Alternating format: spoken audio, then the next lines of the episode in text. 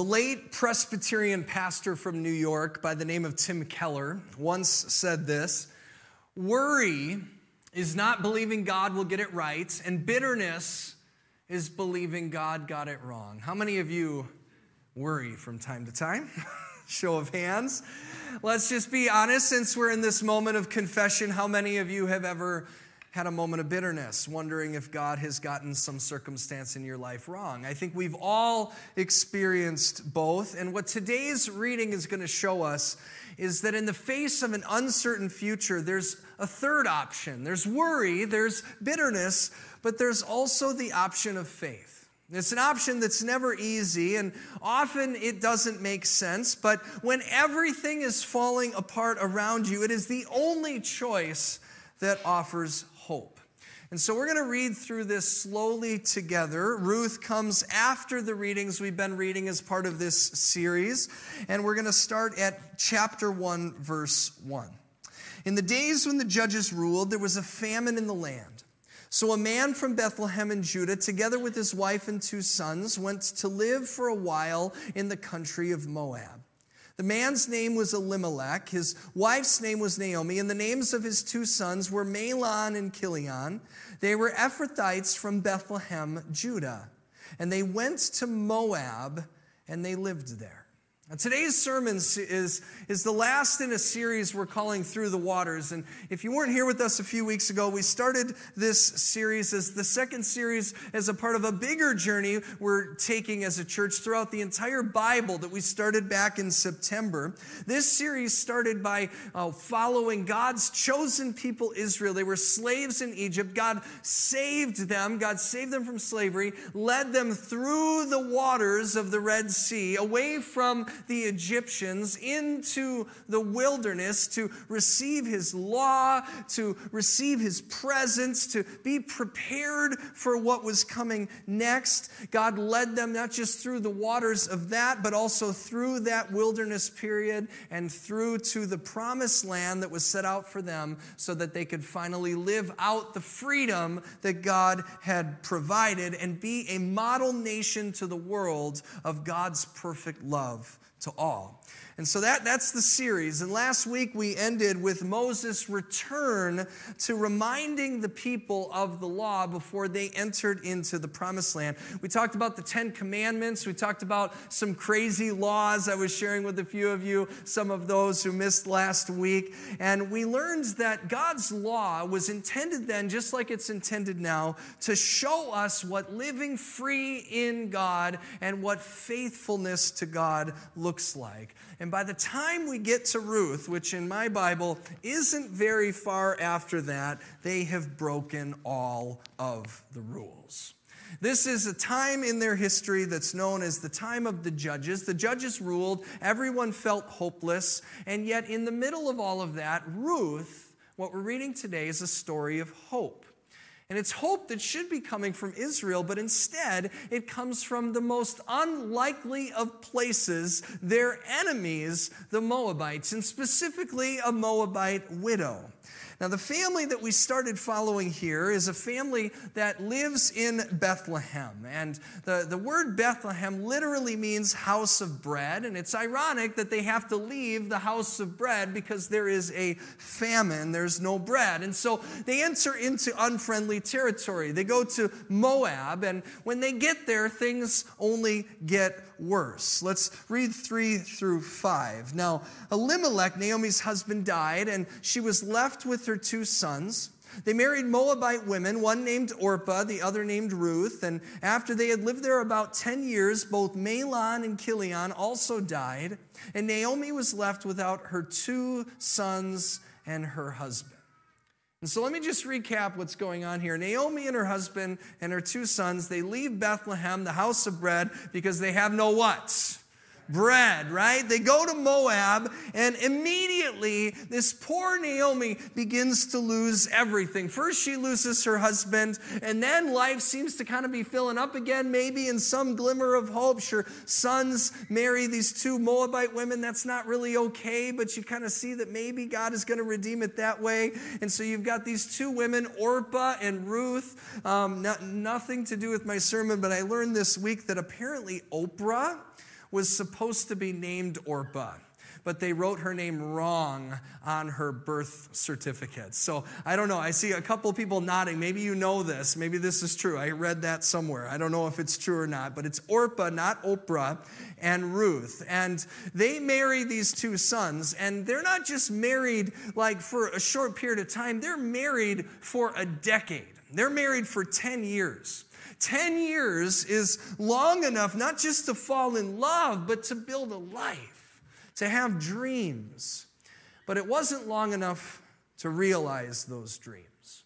And so everything came crashing down in just the first few verses of this story. And it reminded me some years ago about a different story. It's actually a Disney movie by uh, Disney Pixar, the movie Up. Does anybody here, how many of you have seen the movie Up? It's been out for quite some time now.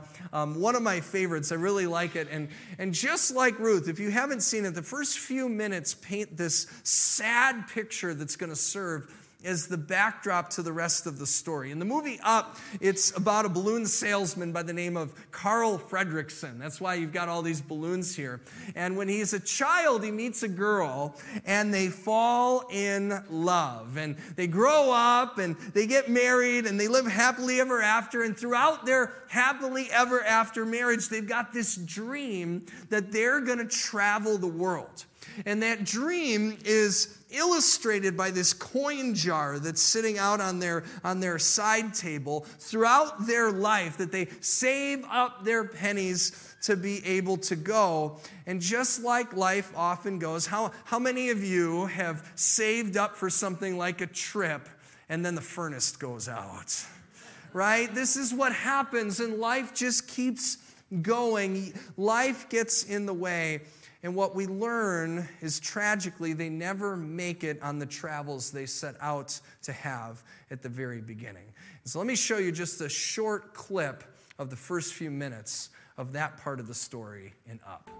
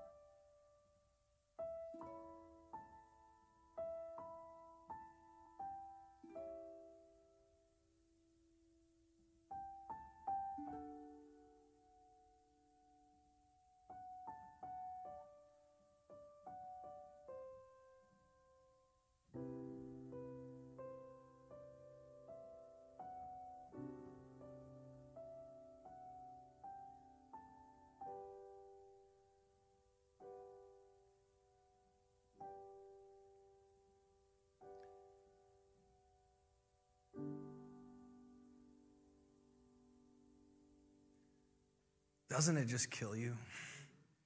The first five minutes and you're already there. And, and I share that to say that the same thing is true in the story of Ruth. Naomi goes to Moab and loses everything else when she gets there. She loses her husband, her sons. There's no future for the family name. And so, so how is she going to respond? How is she going to respond to this impossible situation? How are her daughters-in-law going to respond when everything's falling apart? And remember, we, we've got three options. You've got worry, you've got bitterness. We all agreed. We all choose those options from time to time, and then we can choose faith. And you're going to see all three play out as we go through the story together. Let's continue the story in verse six.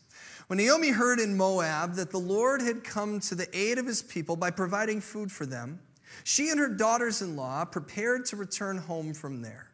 When her two daughters-in-law left the place where she had been living and set out in the road that would take them back to the land of Judah, Naomi said to her two daughters-in-law, "You go back." Remember, they're from Moab, and, and, and she's from Bethlehem. And so she says, "You go back home, each of you, to your mother's home, and may the Lord show kindness as you have shown kindness to your dead husbands and to me. May the Lord grant that each of you find rest in the home of another husband." Now, if you continue reading, you'll see in chapter twenty or chapter one, verse twenty, that when Naomi gets back to Bethlehem, she's literally going to ask people to call her by a different name. She's going to ask them to call her Mara, which means bitter, because she's bitter, and you would be bitter too, wouldn't you? If you were in her circumstances, you would be bitter as well. As you watch the rest of the movie up, most of you have seen it, the whole movie is about Carl getting over his bitterness. And you get it because you watch what happened to his life in the first five minutes. Naomi truly believed that God got it wrong.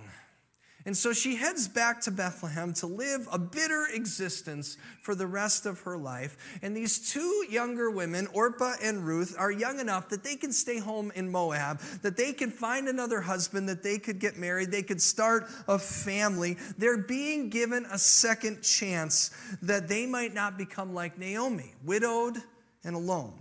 And so Naomi's plan for them is a very logical one, and it's practical. And if these are your daughters-in-law, if they were mine, I'm just being honest, I would probably tell them the same thing too. Go home. Go start your life again. And it feels as if that's the way that the story is going to end. In verse nine, it continues, they kissed them goodbye. She kissed them goodbye, and they wept aloud, and they said to her, "We will go back with with you to your people." This is like Midwestern politeness. Have you ever gone out to lunch and somebody pays and you're like, "Wait, are you sure?" You ever do that? You know, like, like I mean, maybe you're genuinely offering, right? But you're also just kind of like, you know, it's polite to at least offer just once. And the question is, like, is there even room for politeness when, when their basic needs might not be met if they follow her to Bethlehem? They're from Moab. And so, so Naomi makes a case for why. Don't even be polite. Just go stay home. And there's some sarcasm in the middle of it too. Verse eleven, Naomi says to these two women, "Return home, my daughters. Why would you come with me? Am I, am I going to have any more sons who could become your husbands? Return home, my daughters. I am too old to have another husband. Even if I thought there was still hope for me, even if I had a husband tonight and gave birth to sons," which takes approximately how long, anybody? Nine months, okay? She says, even if I got married tonight, nine months later, I have two baby boys, because, of course, they'd have to be twins to keep this thing going. Would you wait until they grew up? Would you remain unmarried for them? She says, if you follow me home, what are you going to do when you get there? Nobody's going to want to marry you. You're from Moab. You're not from Bethlehem. You're not one of us. Are you going to wait to get married to when I have sons that I'm never going to have? I'm not going to have any. This is ridiculous. Verse thirteen, "No, my daughters, it is more bitter for me than for you, because the Lord's hand has turned against me." Naomi makes a very logical case, and it's a strong one. But if you haven't learned already from the stories that we've read so far in Scripture, if this was a story that followed the lines of logic, chances are we wouldn't be reading it, because seldom do we read stories written about people who drew within the lines when we read the Scriptures. Verse fourteen, at this they wept out loud again, and Orpah kissed Ruth, or kissed her mother-in-law, but Ruth clung to her. Let me read that again. At this they wept out loud, Orpah kissed her mother-in-law goodbye, but Ruth clung to her. Now the name Orpah, I don't know why they would have wanted to call Oprah Orpah, because it literally means back of the neck.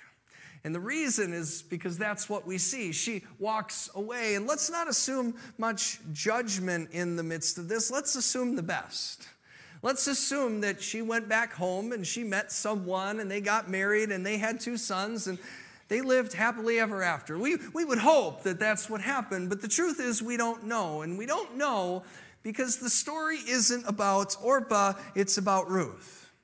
And it's about Ruth because Ruth chose not to turn bitter, not to worry, not even to follow logic, but she chose faith.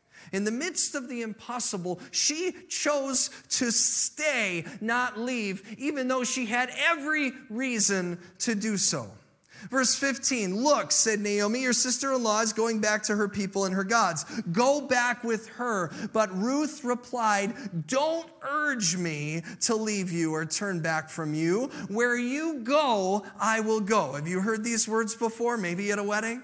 Where you go, I will go. Where you stay, I will stay. Your people will be my people and your God will be my God. Where you die, I will die. And there I will be buried. May the Lord deal with me, be it ever so severely, if even death separates you from me.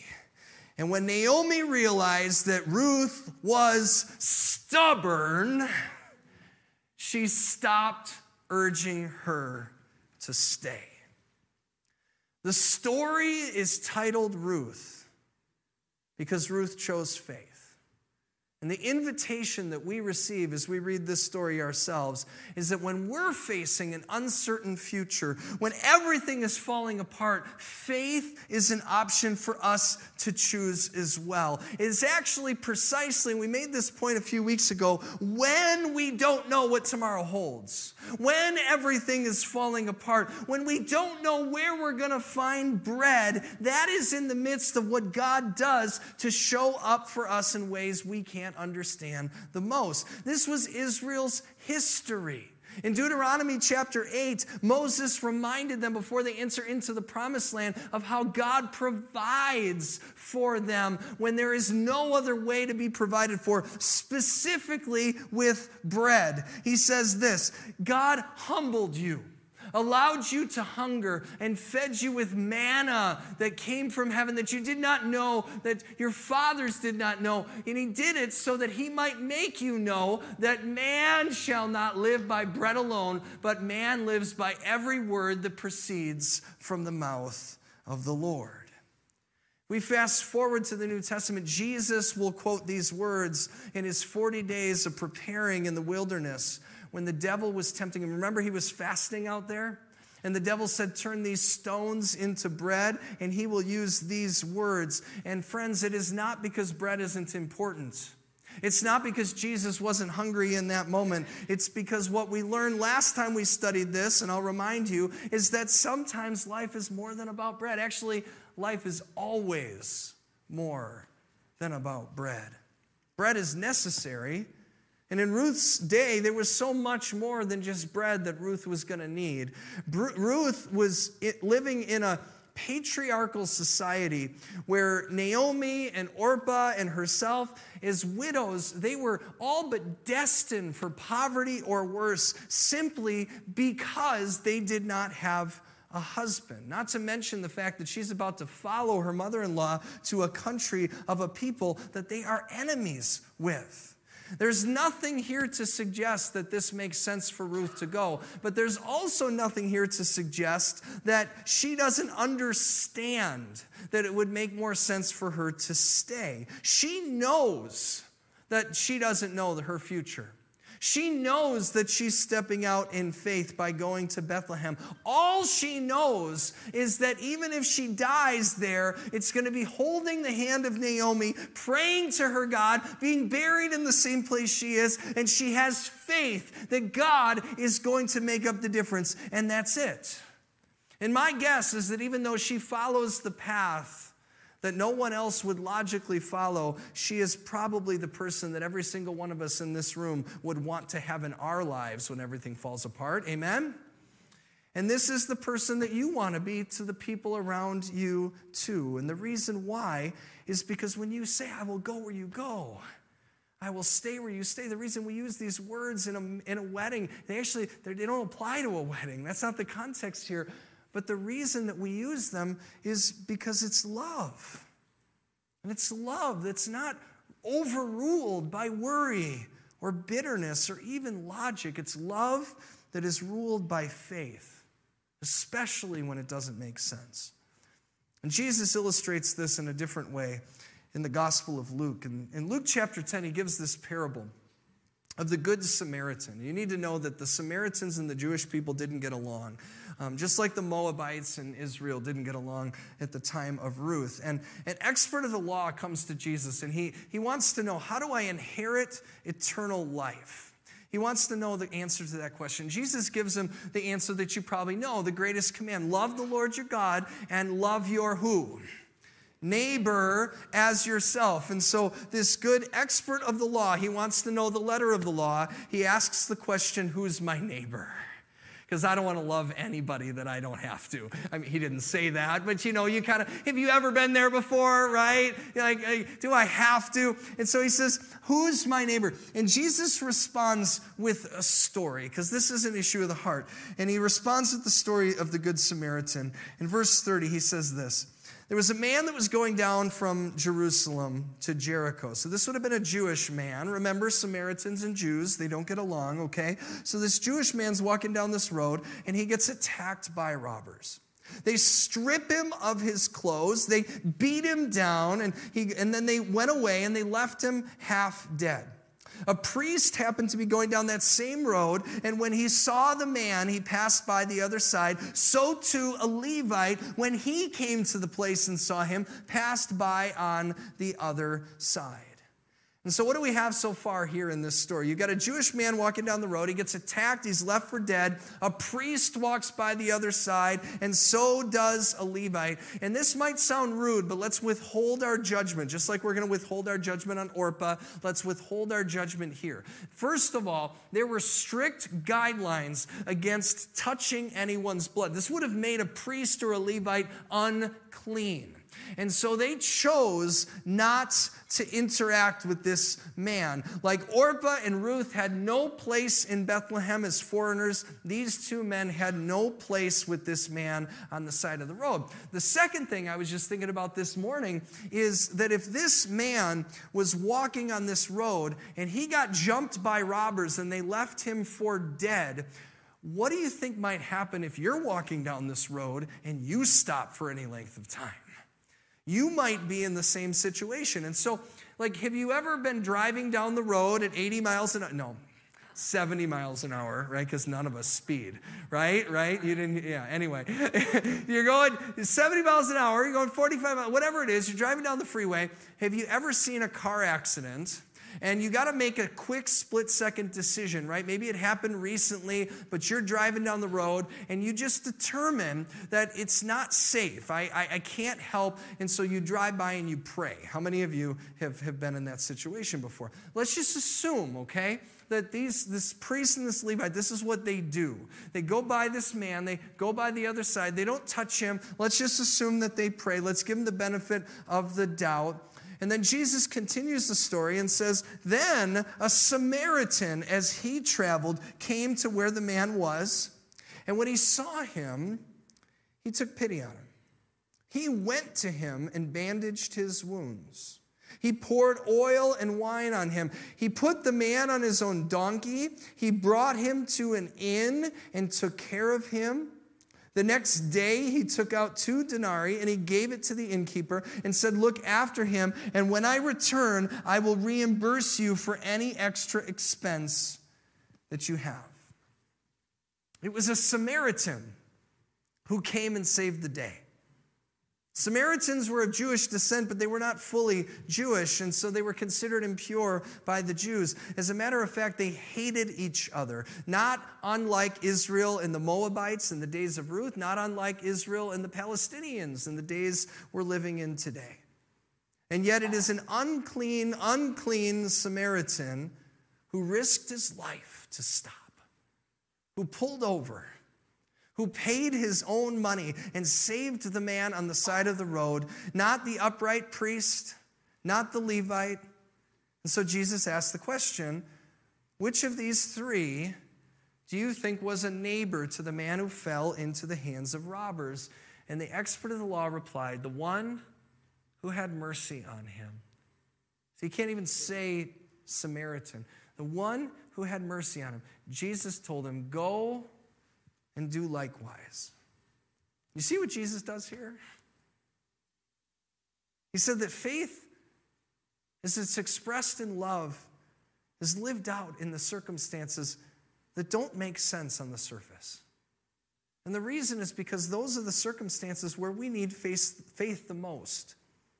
And friends, it is precisely that kind of faith that Jesus came to invite us to place in him, because that is the kind of faith that he paid the price on the cross to place in us as a gift first. See, Jesus has chosen to save us. He's chosen to redeem you and me, not because he had to, not because it was coloring within the lines, but he stepped out of the lines for you and for me to bring us back to him. Just like the Samaritan didn't have to save the man on the side of the road, Jesus wanted to. And the Samaritan did too, because that's the definition of love.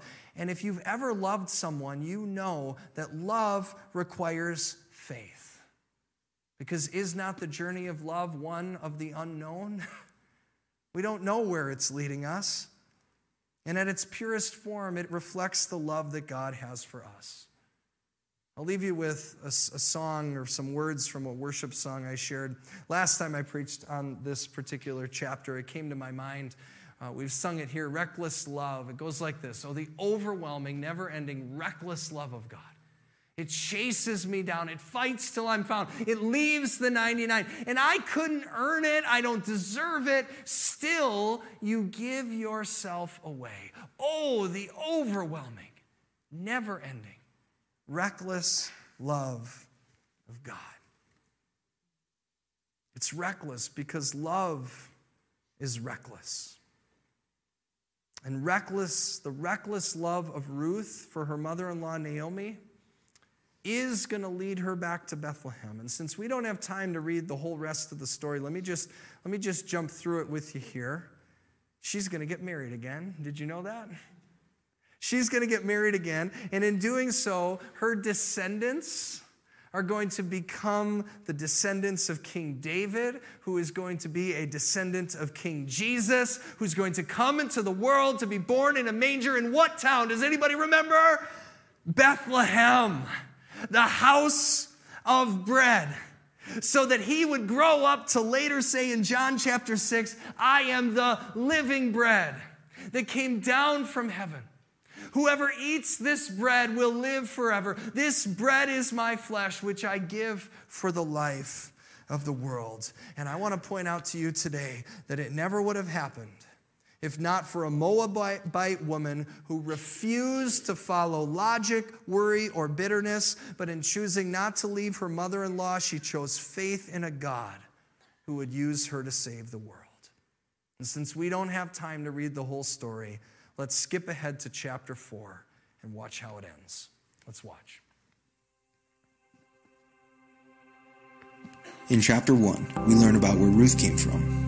A man named Elimelech marries a woman named Naomi in the town of Bethlehem. They have two sons, and they all travel to Moab during a famine. Elimelech dies, and the two sons marry women from Moab. One marries Orpah, the other marries Ruth.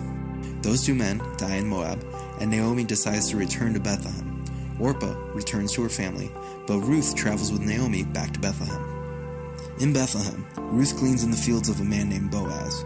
He is a righteous man who sees her and gives her additional food and water, and asks her to only work in his fields so that she can be safe and well taken care of. Ruth goes home, tells Naomi of what happened, and Naomi agrees that she should stay in those fields because Boaz is actually a close relative of theirs. So Ruth gleaned in Boaz's crops until the end of the harvest. Naomi and Ruth have a discussion about Ruth getting married again. Naomi suggests that she marry Boaz and tells her to go to him that night and talk to him about it. Ruth does as Naomi says and approaches Boaz after he's done working. She asks him to redeem her family and to marry her, and Boaz responds that there is one other person who should do that. He says, if he does, that is a good thing. If he isn't willing, then I will surely redeem you. Chapter four begins with Boaz at the city gates, looking for the man that is to redeem Ruth's family. He finds him and asks him to sit down to talk. Boaz then finds ten elders of the city, asking them to be part of this conversation as witnesses. Boaz turns to the man and explains the situation. Naomi, who has returned from Moab, is selling the land that belonged to our relative Elimelech. So I thought I would let you know so you can buy it here in the presence of the elders. If you won't do it, tell me, because I will if you won't. The Redeemer says he will, and Boaz responds, one more thing. The day you buy the land, you also will acquire Ruth, the Moabite widow, in order to continue the name of her former husband, Mahlon. Boaz says here that this Redeemer will have to take Ruth as a wife, and their firstborn son will continue the name of Elimelech and Mahlon, not his own.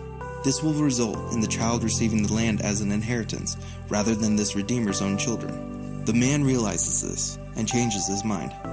I cannot redeem it. I would not want to affect my own children's inheritance. Take my right of redemption for yourself. The man removes his sandal as a visual confirmation of the transaction. Boaz turns to the elders and declares, you are witnesses that I have bought the land from Naomi. I received Ruth as my wife to continue the name of her former husband, so that his name is not forgotten from his family of his homeland. The elders, along with others who had gathered, say, we are witnesses. They then bless Boaz, declaring, may you be renowned in Bethlehem and have many children. Boaz then marries Ruth, and the Lord blesses them with a son. The women of the town say to Naomi, blessed be the Lord, for he has not forgotten you and has not abandoned you. This son shall be a restorer of life and take care of you in old age. For your daughter-in-law, who loves you, worth more than seven sons, has given birth to him. Naomi embraces her grandson and cares for him. The women gather and name him Obed. This son became the father of Jesse, who fathers David, who becomes the king of Israel. This is where the book of Ruth ends. By the grace of God, this Moabite widow becomes the great, great, great, great, great, great, great grandmother of Jesus.